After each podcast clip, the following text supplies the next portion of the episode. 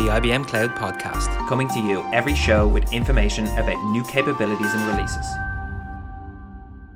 Hey guys, welcome to another episode of the I B M Cloud Podcast. We are hosts from the offerings team here at I B M Cloud. My name is Ian Lynch. And I'm Steve Choquette, and we have today as our guest Chris Zobler. Now, Chris is with the Data and A I team. Hey Chris, welcome. Thanks guys, appreciate you having me today. So, you know, last time we heard about um, the analyze step, how we need to create a, you know, a business-ready analytics foundation. But, you know, now we're ready to look at the, um, the ear step. I'm, I'm going to redo that one. Last time we heard about the need to create a business-ready analytics foundation. Now, the next step in the ladder is analyze, and that deals with build and scale A I with trust and transparency. So let's talk about those pieces, Chris. Let's talk um, about scale, trust, and transparency. Um, sure, would be happy to. So what, what we've actually started to see a lot in our clients, both big and small, is that they're drowning in data. I think we all know that that's just the case. We're all accessing data, creating data at an incredible speed and velocity. But the challenge our clients actually have now is not getting access to data for most of them. It's actually making sense of the data. And you've got all different types of resources that are asking different questions against different types of data. So you have people like citizens, analysts that would be doing more of the typical traditional B I reporting, all the way through to through uh, data science resources that are starting to write in Scala and Python and R, and are very two distinct sets of skills, but ultimately come together and need to find a way to collaborate in order to start making sense of the data. And at the end of the day, what every client on earth is trying to do with the data is make better business decisions, make them faster, and do them in a way that is trusted, so that way they can change their bottom line, whether that means driving more revenue or cutting operational cost. So it's a great time to be at I B M. We have a fantastic platform that supports collaboration from all of the different data knowledge workers that our, our clients have in the field, from the citizen analysts that are building reports, all the way through to those data scientists that really just want to use a lot of the open source capabilities that they're accustomed to, to try to drive change within their organization. So Chris, I want to start off by focusing a little bit around the the the first element of it, the trust element. So I want to understand the importance of it, right? So I think for me to understand the importance of it, what happens, tell me, when it all goes wrong? So we're saying we need to build data sets with that we can basically rely on and trust. So then we're taking the outputs of A I. So give me an example of maybe when that doesn't actually work well, or we lose that trust and kind of those pieces actually come apart. Sure. So I'll give you a few anecdotal examples. I think one of the most important is that when we talk about the value of building these models, the, the number that always sticks in the back of my head, and the reason why we're so focused on this area, is that the typical data scientist who really ultimately builds the models with conjunction with all the other parties within the organization, on average, builds and deploys one point three models into production per year. And the reason that they're not deploying as many models is because we're building systems that continuously learn when we present new data. That's the whole concept of A I and structured versus unstructured learning. As we present more data, as the result sets start to change, your model, in essence, is designed to change with them. And what people have struggled with for the past ten to fifteen years in the computer science world is, as we build these systems of learning that continuously improve, how do I actually monitor that to make sure that the things that I actually put into production are, one, uh, meeting the requirements that I have all around accuracy, but two, accurately represent the brand and the business that I want to ensure is happening when I don't have human beings being that final touch. And there are two very big examples that uh, that I can certainly point to of where we have seen this in the public eye. And quite frankly, it was a wake-up call, and one of the reasons why we accelerated our work at I B M around trust and transparency. So one of our biggest competitors in the cloud, I'll, I'll leave the name out here, but one of our biggest competitors in the cloud created a production released model all around H R recruitment. And because we need data in order to build predictive models, the data that this technology cloud company used in order to identify the appropriate candidates who would be successful in a cloud computing software environment, they use their own historical data. And so ultimately, the model that was generated, that was put into production, that was doing a lot of the initial evaluations in the recruiting process to identify candidates to join this organization, actually excluded women for the better part of two years. And because our data science communities have ultimately been deploying these things, and we haven't had the ability to monitor at runtime the success and accuracy of those models, they just let this model run for two years. And it was only when somebody looked up and said, oh my gosh, we have actually been, if you look at the recruits that we've actually allowed to enter this process, the candidates that we've allowed to enter the recruiting process, it's only when they looked at the result data and said, we've been excluding women for the better part of two years. Now you can imagine the blowback, because this is very public now, and I'm sure those who are listening may have heard about this example, or if you go and just Google um, or search for the information around exclusion of women in a recruiting process using machine learning, you'll find the articles. But you can only imagine twofold: the impact on the brand, which is one of the things people are most concerned about, and the flip side to that was it was a great example of building models in production that without the ability to monitor, manage, and maintain, it really just became something that took on a life of its own. And it reminds me of another example where, you know, we've had a few experiments now over the past year or so on the internet, even with chatbots, where we've actually started to do crowdsourcing of information for chatbots just to see how well those systems of engagement would learn. And in another great example, we released a platform out, not I B M, but the, the community released a platform out just to see what would happen if we left an unmonitored chatbot start to take on the persona of crowdsourced information. And in a very short period of time, that chatbot actually became extraordinarily racist because the wrong types of people were presenting information. And ultimately, it became a sociological experiment, again, back to the fact that, yes, these data science capabilities and techniques and models are extremely powerful. But if we can't find a way to monitor and manage and understand the data sets and determine whether there's bias present or not, and then ultimately find a way to drive transparency so that way we, as the, the releasers of these models, have a way to trust the models themselves, then it's going to become the everlasting challenge of doing great, incredible work and never actually being able to cross the finish line because we just don't feel comfortable doing it. So, so Chris, the, um, it sounds to me that the um, the monitoring side is the other aspect, or one of the other aspects. That's the transparency, right? To see what's going on? Yes. So there's two parts to this. One is to actually take a look at the data sets themselves and the results and determine whether there's bias, both within the data sets themselves. So maybe I need to acquire some more data, or there could be bias in the output of the model itself. So there's really two ways to look at making sure we look at the bias component, which is critical. But then the next part of this is as we push into production.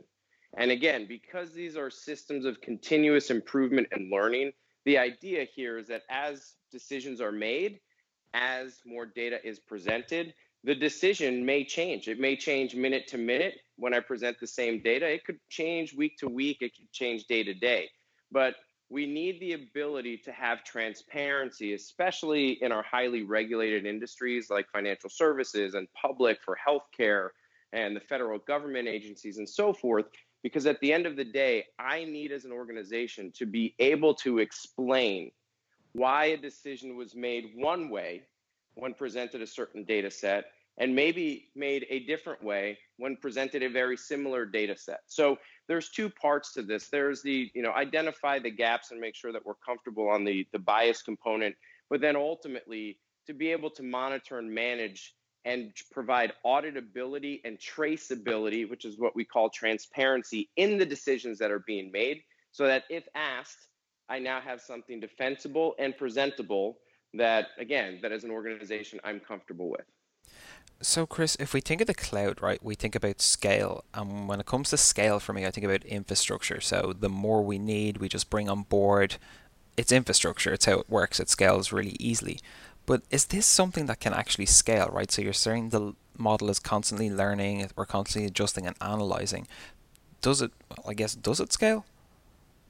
Without question. I, the foundational components of the I B M Cloud Uh, that allow access to both traditional infrastructure as well as some of the high processing computing around G P Us are designed specifically to allow for this exact type of scale. So not only do we scale on demand, but different types of workload will require different types of infrastructure to support that. And so this entire platform, from design, build, run, deploy, maintain, and manage, is actually built on the same platform with different underlying components so that you can scale as needed. And we've seen certain clients that we have in production today that are doing hundreds of millions of transactions on the data science side and monitoring hundreds of models in production today seamlessly, with the ability to, at the click of a button, be able to start deploying and monitoring those models as well as the result set. So we're talking scale at an enterprise level like I've never seen before in the twenty years that I've been at I B M. And, and this portfolio, the platform, I B M's Cloud, has specifically been designed to help our enterprise clients do exactly that. I love how you make it sound so easy, Chris, right? So we're talking about trust in the data, transparency in what we're doing, and scale easily at an enterprise level. But are clients getting stuck, or are users getting stuck, or businesses in general, as they're moving through not only the ladder but these particular steps within Analyze? I, I love to make it sound easy, but in reality, where it becomes challenging is, in order to make any data project work, it requires multiple people, right? You have the folks, the data engineers, that a lot of times have been the data keepers that often don't want to share the data themselves. You've got traditional E T L tools that are moving data all around organizations. Then you've got the different types of skills that are out there for both wrangling data, shaping data, building models, deploying models, and this whole new concept of DevOps for A I, which, to be frank, up until a few years ago, we just weren't doing it at scale, so that role, quite frankly, didn't need to exist. But you bring this team together, and that is really what a data science or data project is all about. So it sounds easy, but the reason that we focus so heavily on building a single collaborative environment, uh, Watson Studio, that is both available on the public cloud as well as a, a component of our Cloud Pak for Data strategy, it's really allowing for that single environment so folks can bring their skill set, collaborate seamlessly across a project or across a model that they build together. And then through components that we've now also brought forward, we're starting to automate some of the more mundane processes that we've seen. So one of the capabilities that I'm extremely excited about uh, from the I B M portfolio is called Auto A I. So traditionally, it's taken a lot of people, a lot of time, a lot of skill, a lot of P H Ds, which ultimately for our customers means a lot of money to fund those headcount.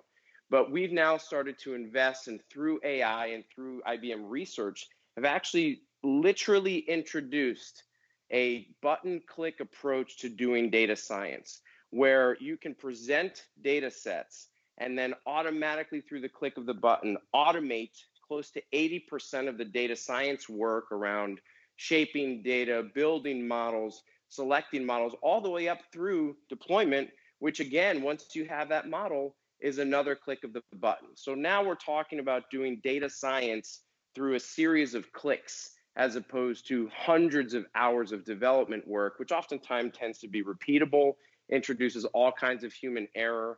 So it sounds easy. We are making it much easier here at I B M, and I think the best is yet to come.